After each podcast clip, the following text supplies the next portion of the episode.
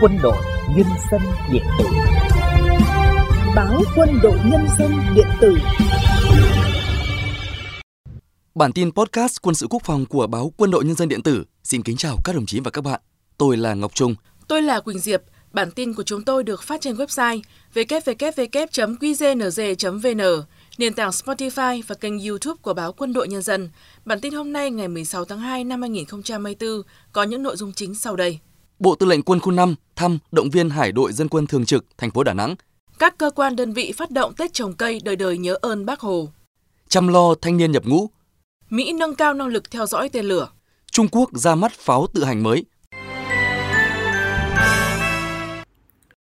Hôm nay, đoàn công tác của Bộ Tư lệnh Quân khu 5 đã đến thăm động viên cán bộ chiến sĩ tàu DNA 91222TS, Hải đội dân quân thường trực, Bộ Chỉ huy quân sự thành phố Đà Nẵng, hoàn thành nhiệm vụ trong dịp Tết Nguyên đán Giáp Thìn 2024.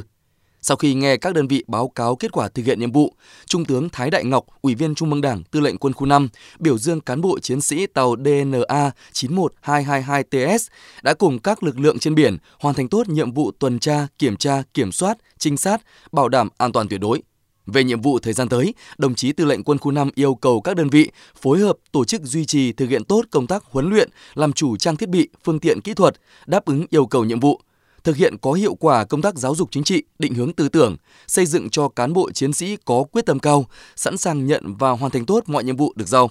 Nhân dịp này, đoàn công tác của Bộ Tư lệnh Quân khu 5 đã đến thăm và làm việc với Lữ đoàn 161 vùng 3 Hải quân. Sáng nay, Quân khu 1 tổ chức hội nghị ký kết hợp đồng thực hiện dự án tu bổ, tôn tạo di tích lịch sử, địa điểm thành lập đội cứu quốc quân 2 ngày 15 tháng 9 năm 1941, rừng Khuôn Mánh. Tại hội nghị, các ý kiến đã phân tích làm rõ những khó khăn khi thực hiện dự án, thống nhất các giải pháp tháo gỡ khó khăn cho các nhà thầu trong quá trình thi công. Theo đó, các nhà thầu chủ động liên hệ chặt chẽ với Bộ Tư lệnh Quân khu 1 và các địa phương trong khu vực thực hiện dự án. Thủ trưởng Bộ Tư lệnh Quân khu yêu cầu các nhà thầu cần bảo đảm an toàn tuyệt đối về mọi mặt, triển khai thực hiện dự án đúng theo tiến độ hợp đồng đã ký kết, thường xuyên phối hợp chặt chẽ với Quân khu 1 và chính quyền địa phương để tháo gỡ các vướng mắc, khó khăn trong quá trình thi công. Hôm nay, các cơ quan đơn vị tiếp tục tổ chức lễ phát động Tết trồng cây đời đời nhớ ơn Bác Hồ Xuân Giáp Thìn 2024, trong đó có Bộ Chỉ huy quân sự tỉnh Thừa Thiên Huế, trường sĩ quan thông tin.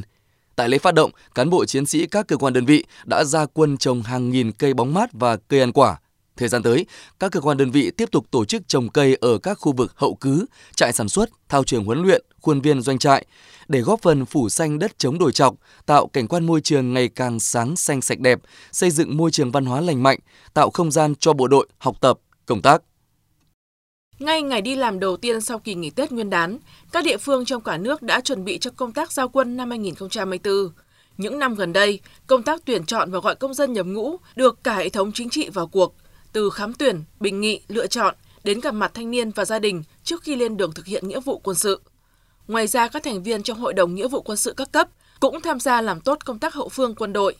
Với những chính sách chế độ hỗ trợ cụ thể của nhà nước, của cấp ủy, chính quyền, ban ngành đoàn thể các địa phương đã phần nào giúp các gia đình và bản thân những thanh niên trong thời gian tại ngũ cũng như sau khi xuất ngũ có được cuộc sống ổn định. Sự quan tâm đó đã tạo thêm niềm tin đối với thanh niên nhập ngũ, tạo thuận lợi cho công tác tuyển quân. Bộ Tư lệnh Vùng 2 Hải quân vừa tổ chức kiểm tra trực sẵn sàng chiến đấu, thăm, động viên, chúc Tết cán bộ chiến sĩ trên các nhà giàn JK1.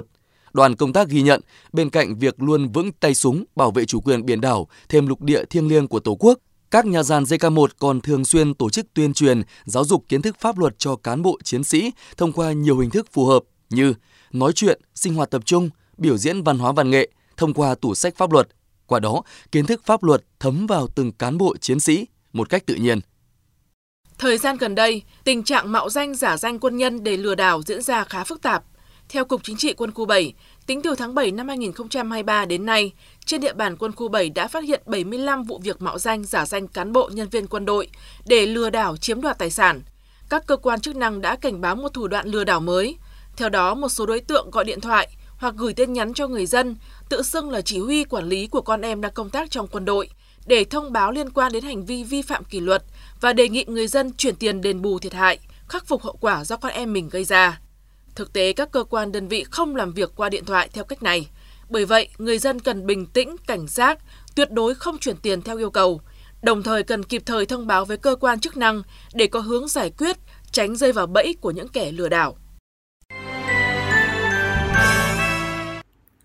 Tiếp theo chương trình là một số thông tin về quân sự nước ngoài đáng chú ý. C4IS Aeronet cho biết, Bộ Quốc phòng Mỹ đã phóng 6 vệ tinh quân sự nhằm tăng cường khả năng theo dõi tên lửa và các mối đe dọa khác từ không gian. Cụ thể, một tên lửa Falcon 9 của tập đoàn công nghệ thám hiểm không gian SpaceX của Mỹ được giao nhiệm vụ đưa số vệ tinh này lên quỹ đạo tầm thấp trong đề xuất ngân sách tài khóa năm 2024 của lực lượng không gian vũ trụ Mỹ, Lầu Năm Góc sẽ chi khoảng 16 tỷ đô la Mỹ cho tới năm 2028 nhằm phát triển năng lực giám sát các vụ phóng tên lửa, nhất là tên lửa siêu vượt âm, vốn được cho là có khả năng qua mặt các vệ tinh theo dõi tên lửa thông thường. Defense News đưa tin, trong một video quảng bá sản phẩm, công ty công nghiệp quốc phòng hàng đầu của Trung Quốc Norinco vừa giới thiệu một loại pháo tự hành mới hướng tới thị trường xuất khẩu. Qua hình ảnh được đăng tải, hệ thống pháo tự hành này sở hữu tháp pháo khá tương đồng với tháp pháo của hệ thống pháo tự hành bánh xích SH-16, cũng mới được hãng ra mắt từ năm 2022. Dựa trên những thông số được công bố, hệ thống pháo tự hành mới sở hữu tháp pháo cỡ nòng 155mm, khối lượng chiến đấu 32 tấn, kíp vận hành chỉ duy nhất hai người.